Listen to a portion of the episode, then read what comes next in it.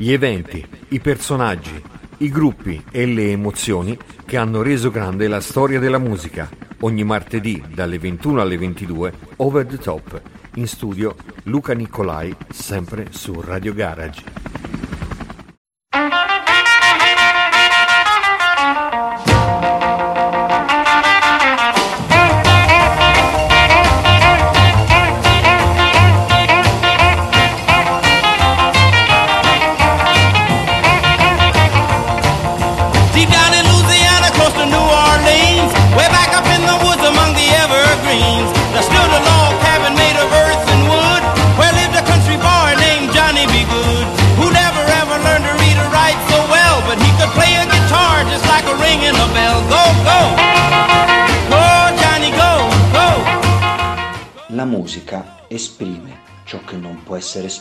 Parole e ciò che non può rimanere in silenzio.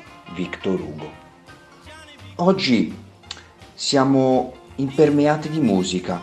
I mezzi di comunicazione di massa ci hanno permesso di accedere al mondo musicale come mai prima e quindi noi sentiamo veramente vicino questa forma di arte, anche molto di più rispetto a 20 o 30 anni fa, quando bisognava andare a comprare direttamente il CD o la cassetta nel negozio di dischi. Ma quelli erano anche altri tempi, c'erano altre prospettive, era una forma diversa di intimità musicale. Ma la cosa che colpisce forse più di tutti, anche se noi in Italia siamo comunque dei maestri nello scrivere, nel comporre, nel cantare è la lingua, che è l'inglese, che è una delle lingue più utilizzate al mondo, proprio grazie alla sua distribuzione geografica e anche per una questione commerciale molto più affabile, molto più facile da diffondere. Ma come è nato tutto questo? Facciamo un passo indietro e torniamo ai tempi della Gran Bretagna, le isole britanniche, dove quest'isola, la Gran Bretagna, che è già rimasta isolata fin dai tempi delle glaciazioni e anche dopo, ha voluto evolversi in modo del tutto indipendente rispetto al resto del mondo e fa della cultura il collante per tenere unito i vari popoli che compongono questa isola. Ma partiamo veramente con ordine. Ci sono i Celti, ci sono i Gallesi e gli Scoti. Ma poi arrivano i Romani e provano parzialmente a romanizzare e anche a cercare di creare una prima forma di civilizzazione in questa isola, ma loro hanno un'indole forte, prendono vero in parte ciò che i romani vogliono donare, ma loro rimangono essenzialmente indipendenti in loro stessi. Poi l'impero crolla, iniziano le invasioni. E qui c'è una data molto fondamentale nel popolo inglese, che è il 1066 d.C., nella battaglia di Hastings, quando c'è stata l'ultima vera invasione da parte dell'Europa. Infatti da lì in poi loro dicono che nessun popolo è mai più arrivato sull'isola consolidano il loro potere interno e si lanciano letteralmente poi alla conquista del mondo, prima a casa loro, Irlanda del Nord, Scozia e Galles, e poi dappertutto in tutto il mondo.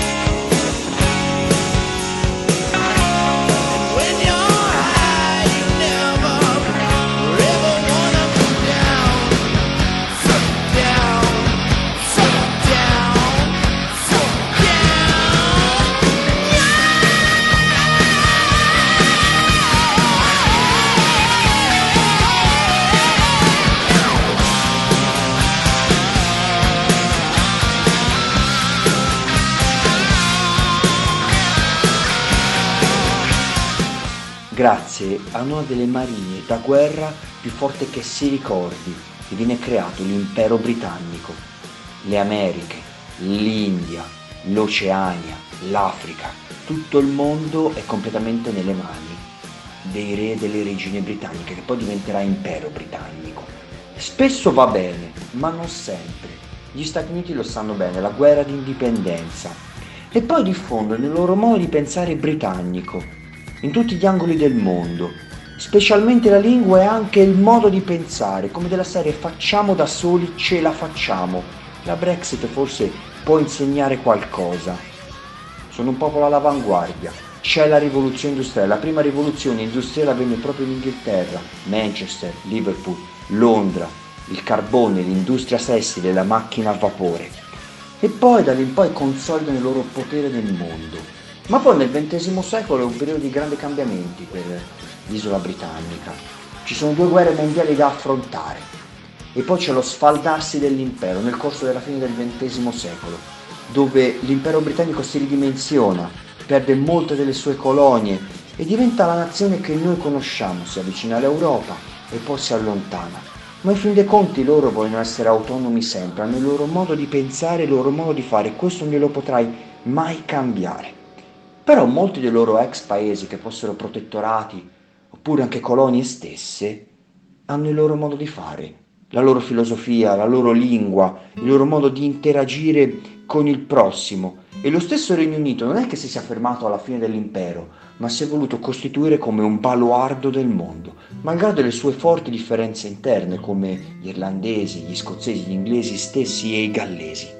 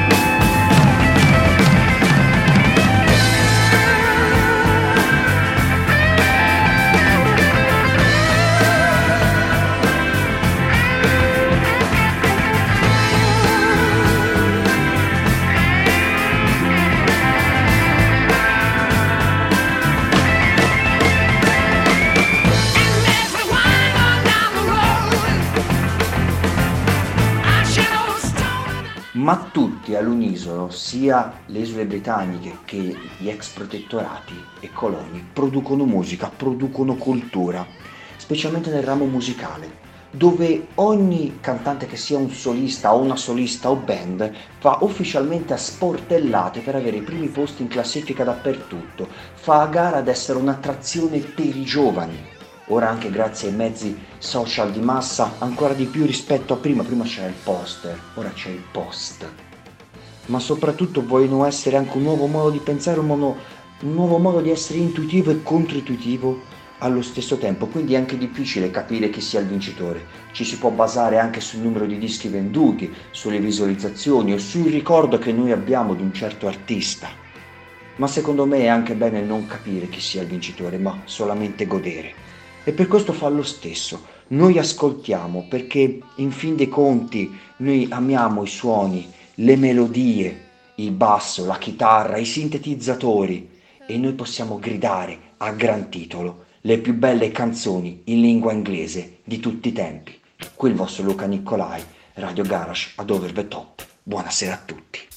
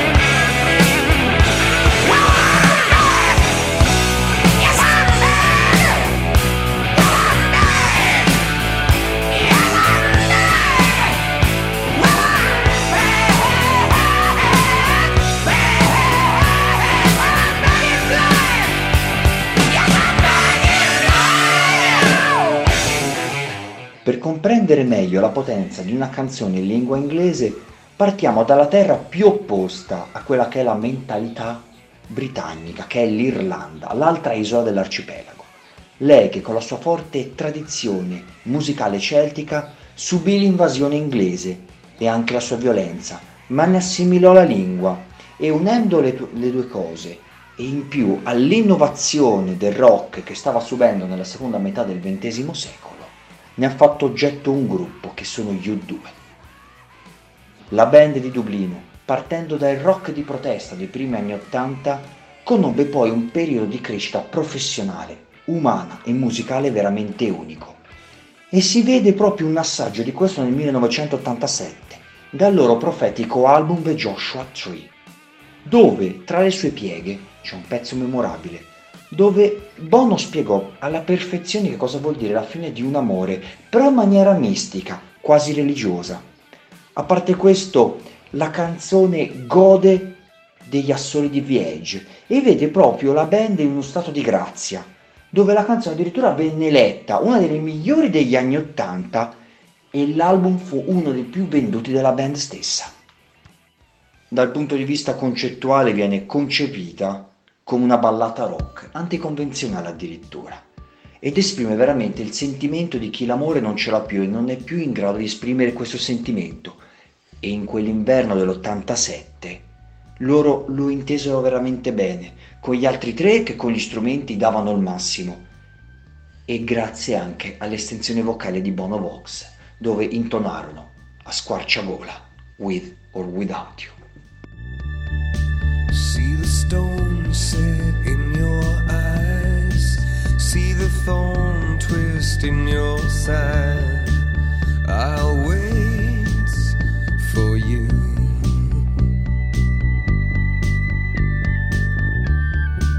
Sleight of hand and twist of fate. On a bed of nails, she makes me wait. And I wait without you. Without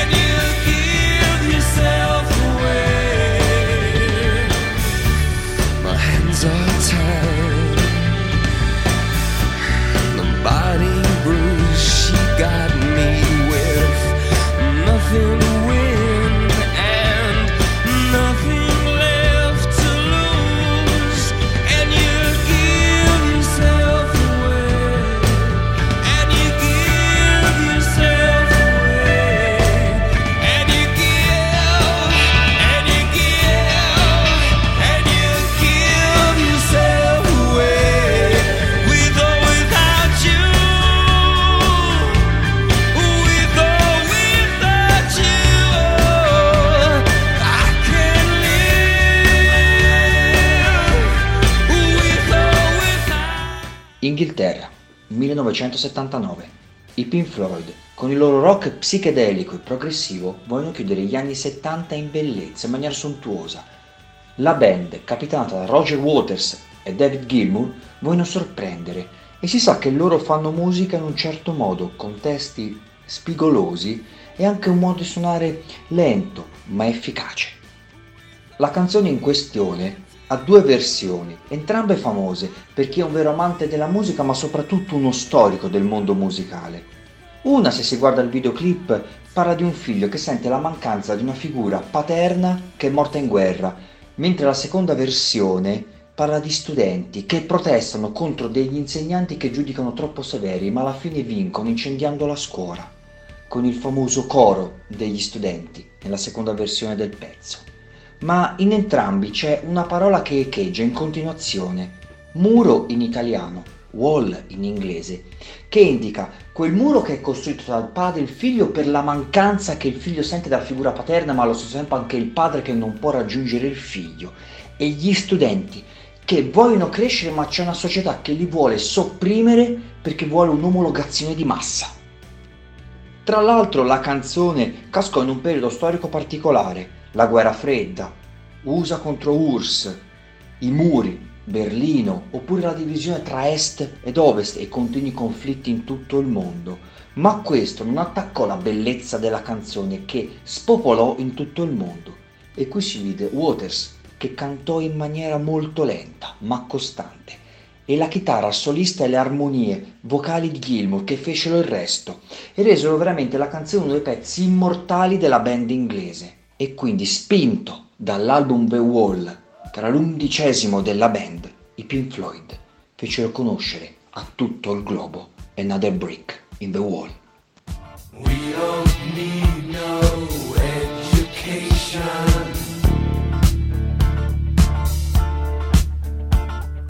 We don't need no thought control.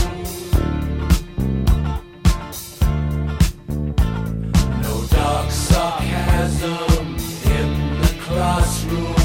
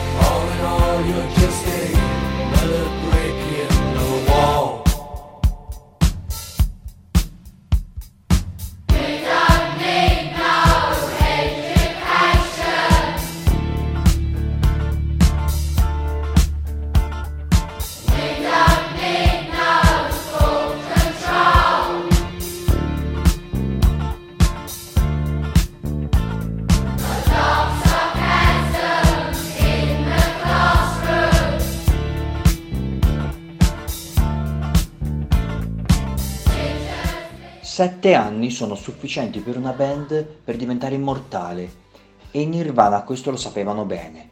La band statunitense, a cavallo tra la fine degli anni 80 e l'inizio degli anni 90, visse un periodo di gloria eccezionale, spinto dalla creatività dei membri, specialmente dal frontman, Kurt Cobain. La band sfruttò in modo così estroverso il modo di fare rock, specialmente con il basso di Novoselic e la batteria di Grohl. E visse in quel 1991 una vera e propria santificazione. Ma la canzone che appunto elesse la band verso l'Olimpo della musica ha una storia tutta particolare, perché nacque da un tentativo di imitare un pezzo dei Pixies e da una notte brava proprio del solito Kurt con una sua amica che ubriaco lui scrisse con una bomboletta spray Kurt smells like teen spirit. Kurt profuma come il teen spirit, che era un deodorante che andava di voga all'epoca. Da lì, dalla loro folle mente, nacque l'idea di un rock di anarchia quasi rivoluzionario, che sono due concetti che sono completamente opposti, ma loro si sapevano mettere insieme, spinto anche dal loro secondo album Nevermind e dalla sponsorizzazione di NTV, che all'inizio degli anni 90 andava veramente forte. Il videoclip è un classico assioma sociale statunitense. Loro che suonano in una stanza, in una high school, in una scuola superiore, con ragazzi, studenti e le famose cheerleaders ad aiutare, a pompare il tutto. E alla fine loro, in un atto di violenza, quello che veramente di violenza e di protesta, che è quello che la band essenzialmente nelle canzoni dice e vuole fare, demoliscono tutta la stanza. E questo pezzo divenne addirittura nella storia, entrò nella storia per essere l'inno di quella che viene definita la generazione X, colei che rappresenta quelli che sono i ragazzi apatici. Ma malgrado tutto questo, malgrado i problemi delle droghe e di alcol che colpirono la band, specialmente Cobain, lui, il frontman statunitense, di bell'aspetto con questi capelli biondi e il viso leggermente trasandato, invitava tutti a pompare, a pogare specialmente. E se prendiamo la batteria, il basso e la sua voce, tutto insieme all'unisono cantarono e suonarono Smells Like Teen Spirit.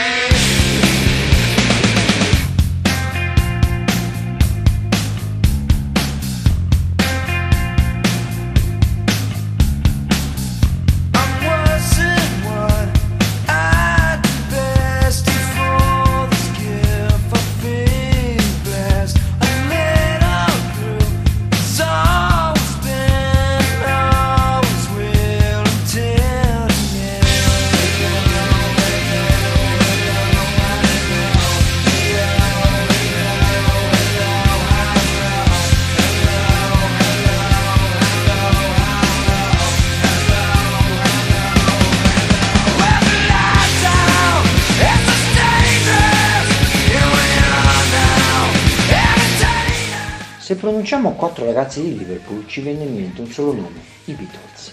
La band che fu il primo fenomeno mondiale dal punto di vista comunicativo, pop, arte, musica, ma anche di moda, con i famosi capelli alla Beatles.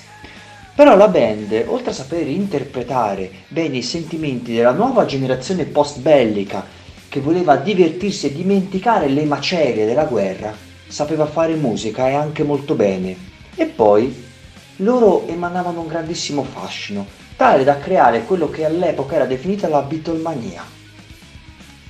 Tutto spinto dalla coppia Paul McCartney e John Lennon. E nel 1968 la band stava attraversando un periodo particolare e fondamentale. John Lennon stava lasciando la moglie Cynthia Lennon per Yoko Ono e Paul McCartney stava andando a trovare l'ex moglie di lui e il figlio Julian. E lei rimase molto sorpresa dalla preoccupazione di Paul McCartney per il benessere sia di John Lennon, di lei e del figlio.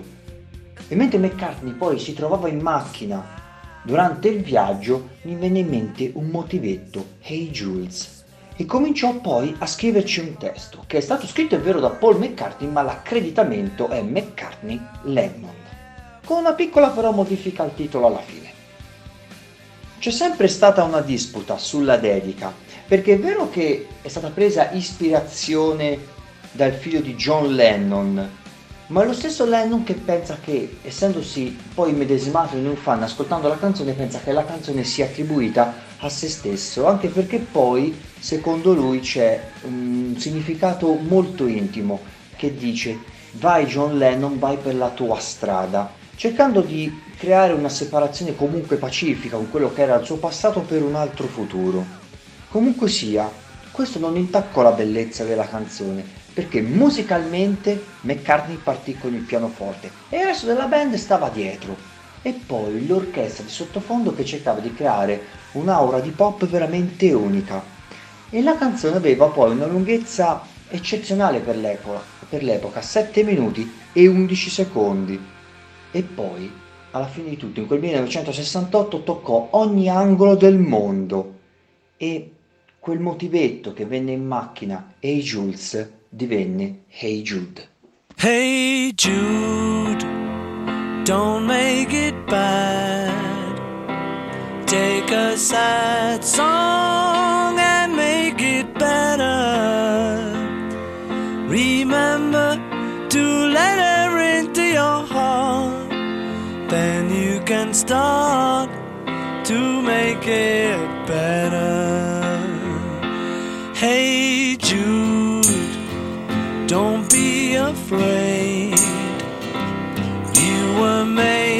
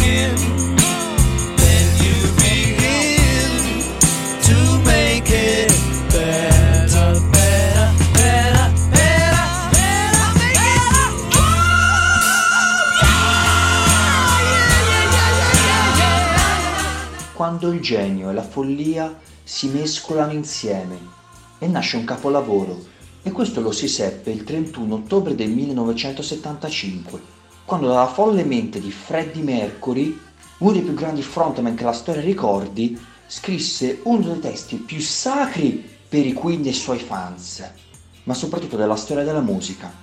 Siamo nei primi mesi del 1975 e il frontman della band ebbe un'idea veramente unica, cioè usare il loro rock progressivo e trasformarlo in un'opera. E poi lo andò a proporre al suo produttore, Roy Thomas Baker, che accolse l'idea ma un pochino riluttante, e poi anche gli altri me- tre membri della band, che ne furono entusiasti e si misero subito al lavoro. Fu molto difficile però pubblicizzarlo e anche pubblicarlo, anche perché per essere una canzone rock, perché venne inserita all'interno di un contesto rock, fu molto lunga e all'epoca alle radio malvolentieri passavano dei pezzi che superavano i 6 minuti. Ma grazie a un escamotage fra Freddie Mercury e un suo amico DJ che riuscì a far passare questa ballata durante le varie serate, alla fine le varie case discografiche furono costrette a pubblicare il pezzo. E qui ci fu veramente la sorpresa. Nove settimane che rimase in cima alle varie classifiche, specialmente nel Regno Unito, e poi divenne una, dei una delle 500 canzoni più belle di tutti i tempi. E addirittura la più ascoltata del XX secolo, anche grazie all'uscita dell'ultimo film dei Queen, Bohemian Rhapsody, nel 2018. Se noi ascoltiamo con l'orecchio, musicalmente la canzone è una miscela assoluta degli assoli della chitarra di May, vari passaggi di opera, l'hard rock che all'epoca la band utilizzava specialmente agli esordi, e poi delle ballate di chitarra e piano, ma soprattutto le voci, dove spiccano quella del Galileo di Taylor e il Magnifico di Mercury. Ma anche il testo è una cosa veramente unica, perché se lo andiamo a tradurre dalla lingua inglese, secondo il biografo di Queen, Leslie Hank Jones, fu un modo per Freddie di dichiarare in parte il cambiamento interiore che stava avvenendo in lui. Lui si aprì al mondo, dichiarò di essere omosessuale e ci furono anche vari passaggi che spiegavano la vita complessa del frontman inglese. Fu una delle produzioni più costose della storia della musica, consideriamo che siamo nella metà degli anni 70, anche a causa della limitatezza della tecnologia del tempo e che questo costrinse la band tutte le volte a riregistrare vari nastri e a unirli insieme, fino a un massimo di 180 parti vocali incollate. All'epoca non esisteva un vero e proprio sequenziatore musicale neanche le frequenze pilote, andava fatto tutto manualmente, ma il risultato fu una cosa evidente agli occhi e alle orecchie di tutti. La canzone venne inserita all'interno del loro quarto album di studio, A Night at the Opera, e soprattutto il videoclip fu un'assoluta novità. In primis fu uno dei primi della storia che serviva per promuovere una canzone e si apre con i loro quattro volti, disposti a rombo, con effetti speciali e immagini di concerti. E per dare l'ultima pennellata a questa folle opera fu il titolo, che fu la cosa meno convenzionale di tutti, perché si rifaceva alla struttura stessa della canzone e gli diedero un titolo veramente particolare, Bohemian Rhapsody. Is this the real life? Is this just fantasy?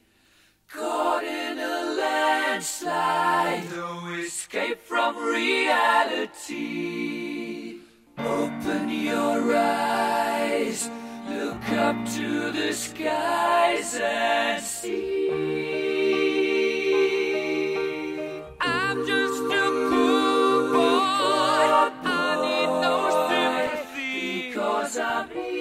Come, easy go. Little high,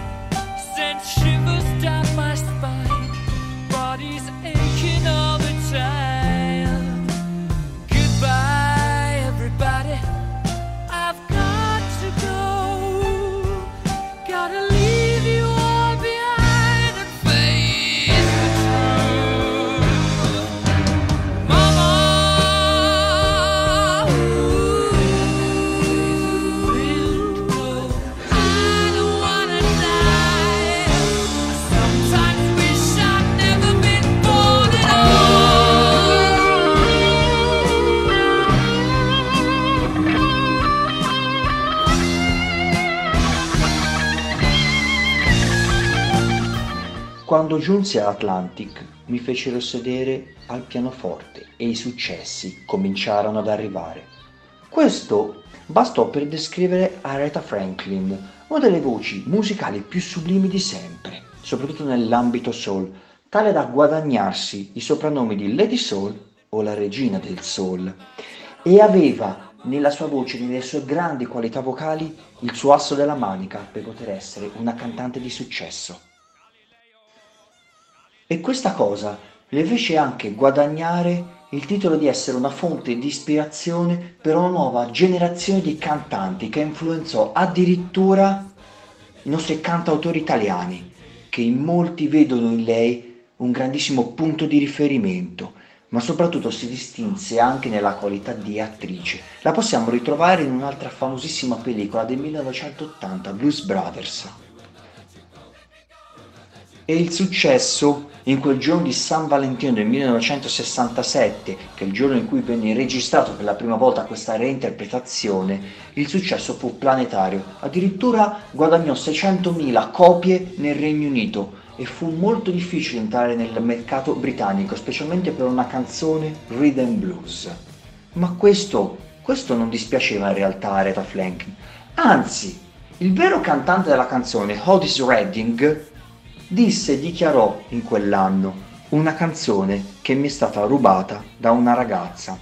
Lui lo spiegò in maniera molto goliardica. In realtà era contento del successo della Franklin e della canzone e la cantante afroamericana si prestava molto bene a questo gioco perché anche lei sapeva veramente fare musica con la sua grandissima estensione vocale, con una voce molto limpida e sublime, quasi non inquinata. Ma oltre a essere una delle più grandi voci musicali che si ricordi, lei cantava e produceva tantissima musica, anche di qualità. E uno dei più grandi successi della cantante che si ricordi, in realtà non è originariamente suo, ma risale al 1965 ad opera di Otis Redding. Ma lei, ma soprattutto i produttori dell'Atlantic, riuscirono a reinterpretarla in clave R&B, rhythm blues, perché questo essenzialmente Aretha Franklin sapeva fare. Lei aveva un modo tutto suo di cantare i pezzi sia originariamente suoi ma anche di altri, però di farli veramente suoi, come se non fosse in realtà un'azione di copia e incolla, ma lei voleva interpretarli a modo suo perché aveva un modo di pensare anche filosofico della musica e dei pezzi e di tutti i brani. Ma lei fece quello che sapeva fare meglio, cantare, e nella canzone, nelle sue estensioni vocali, è accompagnata dalle due sorelle, Caroline ed Irma. E da quel 1967 il mondo la conobbe ancora di più, in maniera molto più approfondita, anche perché lei comunque era una donna che difendeva i diritti e i valori dell'essere umano. Lei era una combattente e dichiarò a gran voce all'interno del pezzo una sola parola, respect.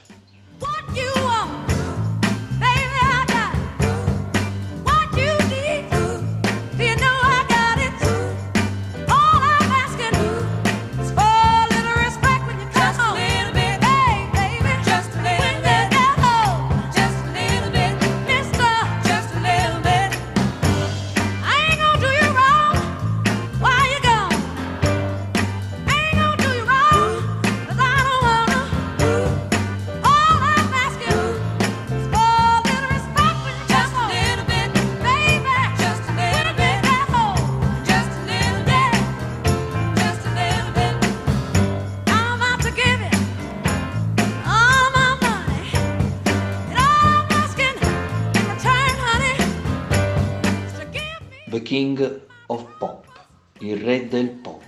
Solo una persona si può fregiare di questo titolo.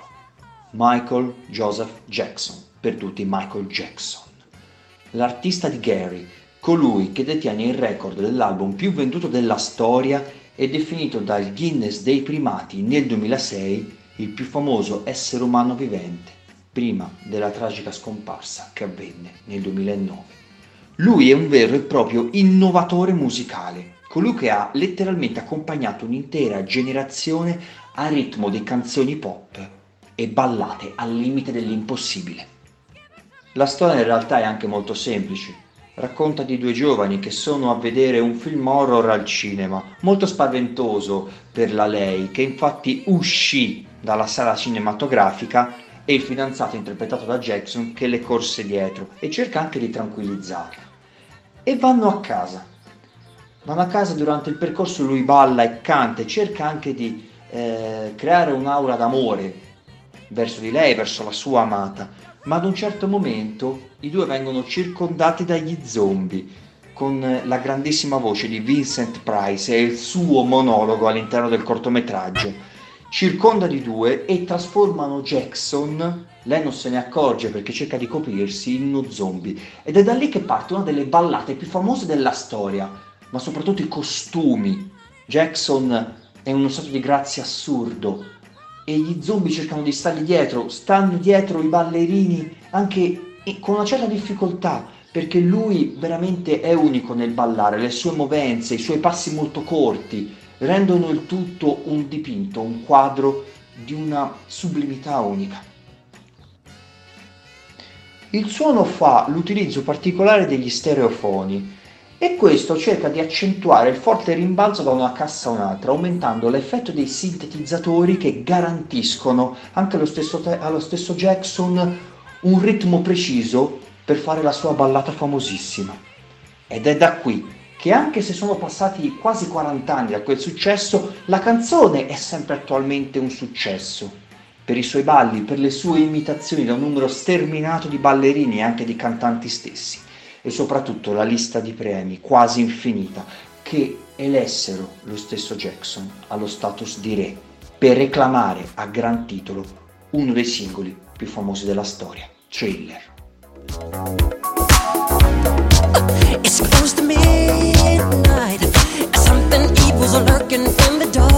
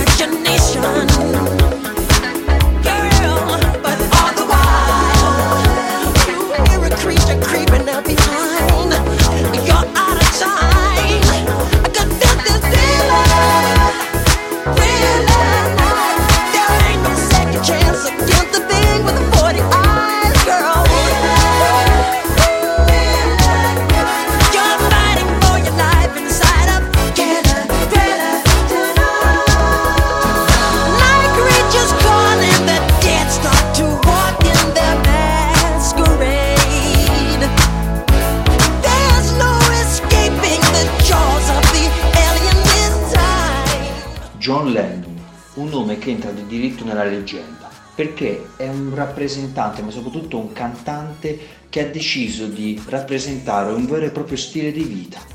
Ha un suo modo di fare musica molto raffinato ed unico. E per farlo, specialmente dopo lo scioglimento dei Beatles, ha deciso di produrre, cantare e suonare una delle canzoni più belle che si ricordi nell'ottobre del 1971. Questa canzone, che per moltissimi detrattori musicali e no è un vero e proprio inno, venne addirittura definita dall'ex presidente degli Stati Uniti Jimmy Carter al solito valore di un inno che è sacro alle varie nazioni. Cioè, secondo il presidente degli Stati Uniti, l'ex presidente degli Stati Uniti, questa canzone aveva il solito valore che le nazioni danno al proprio inno nazionale, pungente, toccante e anche sublime. La canzone, se noi si va a analizzare dal punto di vista musicale, è una ballata al pianoforte, con un tono in do maggiore e uno stile soft rock.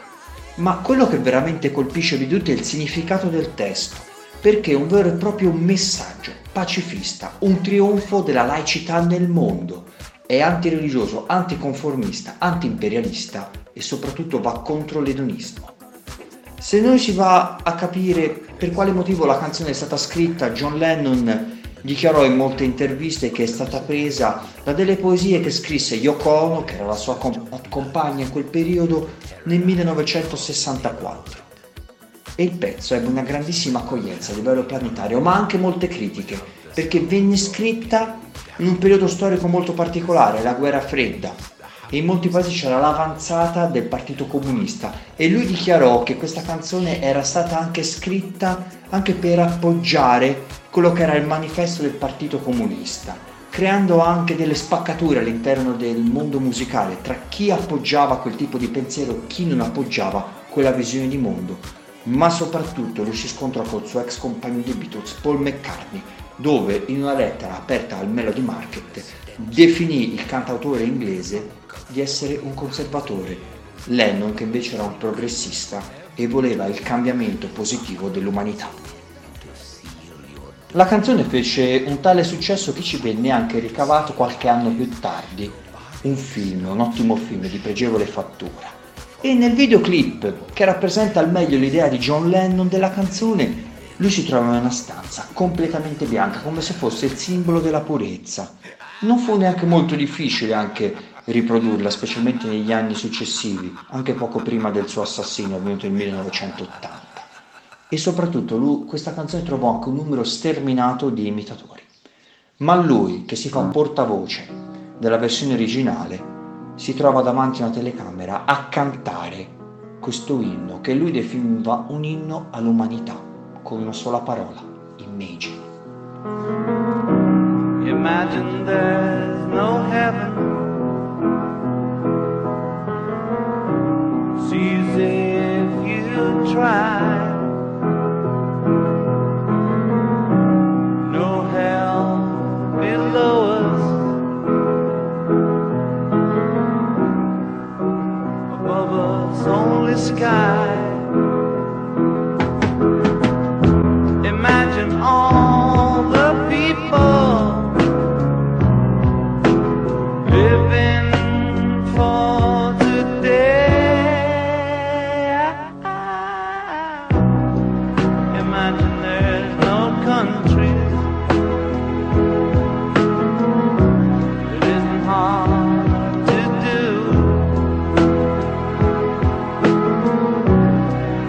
to kill or die for. And no religion too. Gli anni 60 furono un terreno di cultura eccezionale per tantissime band che volevano emergere nel panorama del Regno Unito e molti di loro dovevano fare a sportellate con i Beatles per essere primi. Ma se c'è una band che veramente ha interpretato un sentimento di ribellione tale e che competeva con i Beatles per dire chi è il primo nella discografia inglese, questi sono i Rolling Stones che ancora oggi regalano musica e dei pezzi sublimi. La band, cappeggiata da Mick Jagger e Kate Richards, si pone nel panorama britannico e mondiale come una band ribelle che vuole imporsi contro la conformità che c'era in voga in quei tempi, specialmente nel Regno Unito, e dove specialmente fa scalpore il loro stile di vita. Ma loro sono una vera e propria macchina industriale di dischi, raccolte, singoli e pezzi. E uno dei più sublimi è targato 1965 ed ha una storia molto particolare. Innanzitutto contiene uno dei riff di chitarra più celebri di sempre, dove Kate Richards dichiarò in un'intervista che una volta svegliatosi gli venne in mente questo motivetto, questo riff e aveva con sé un registratore portatile dove registrò il pezzo e poi si riaddormentò e quando riascoltò il nastro dopo i due minuti di riff di chitarra c'erano altri 40 minuti dove lui russava. Ma a parte questo momento goliardico, il tutto fu completato dall'unica voce di Jagger. La canzone ha un ritmo in continua salita, un vero e proprio crescendo. E se si va a analizzare anche il testo, è una vera e propria insoddisfazione, un inno all'insoddisfazione giovanile contro il consumismo e la società in voga all'epoca. Quel periodo era definito il periodo veramente dove il mondo si stava riprendendo dalla guerra mondiale, c'era il benessere, le economie andavano avanti, ma si stava anche creando uno spaccato sociale che porterà poi a una certa ribellione negli anni 70. Infatti c'era una certa sofferenza contro questo consumismo sfrenato e i Rolling Stones volevano anche reinterpretare in parte questo sentimento. La canzone in realtà non fu pubblicata immediatamente sulle radio ufficiali, ma venne trasmessa da delle emittenti private. In parte perché il testo era molto provocatorio, aveva anche delle associazioni sessuali e in più c'era una forte censura in voga in quel periodo e passò solamente in radio nell'agosto del 1965, quando la canzone in realtà venne pubblicata a maggio di quell'anno. Ma poi il successo planetario fece il resto. E quindi noi oggigiorno possiamo ascoltare questo pezzo unico, sublime e anche veramente raro e anche con una certa satisfaction. I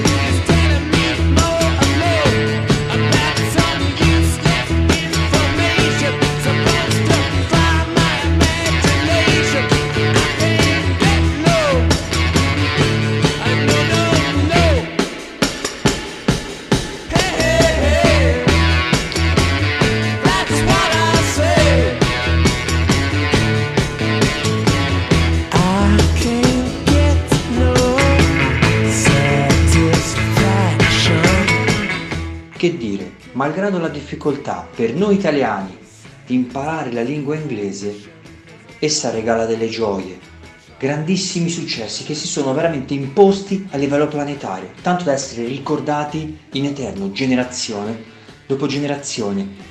E veramente ci state facendo emozionare canzoni, band e solisti e avete preso per mano intere generazioni, giovani e vecchie con i vostri riff, sintetizzatori, voci, basso, batteria e qualsiasi tipo di strumento che abbiate tra le mani o in mezzo alla vostra bocca e ci fate veramente battere il cuore.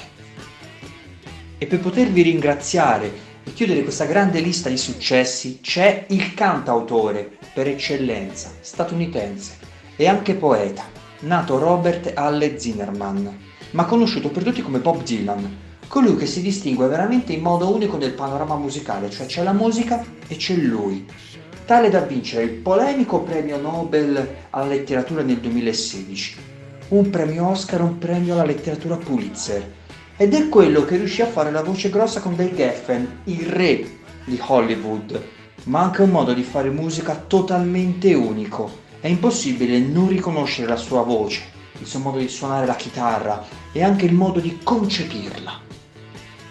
Ed uno dei suoi più grandi successi è del 1965, che racchiude veramente l'essenza del suo ego. È una pietra mi- miliare del folk rock, dove Dylan si sente in realtà prigioniero di qualcosa e abbandona lo stile precedente, dove lui in realtà si faceva profeta. E quindi in questo pezzo, in questa canzone c'è un continuo susseguirsi di sensazioni e invettive, cercando di prendere come punto di riferimento Miss Solitudine, che è la protagonista del testo.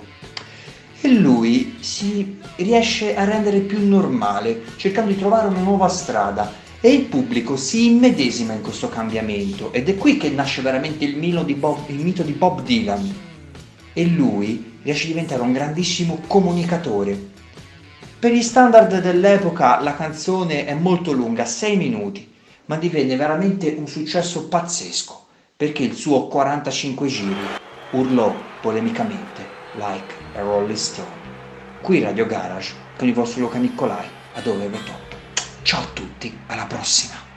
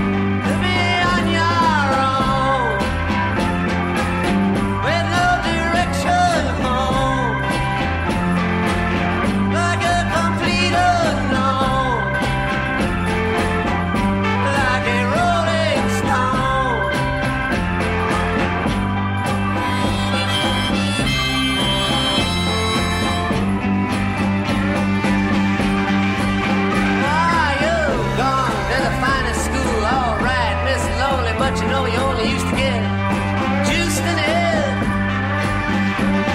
Nobody's ever taught you how to live out on the street, now you're gonna have to get used to it.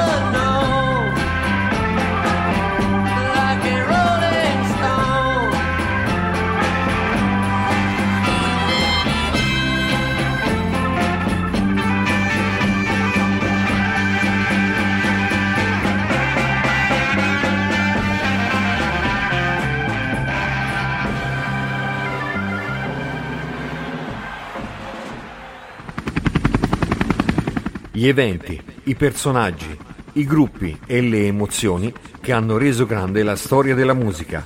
Ogni martedì dalle 21 alle 22 Over the Top. In studio Luca Nicolai, sempre su Radio Garage.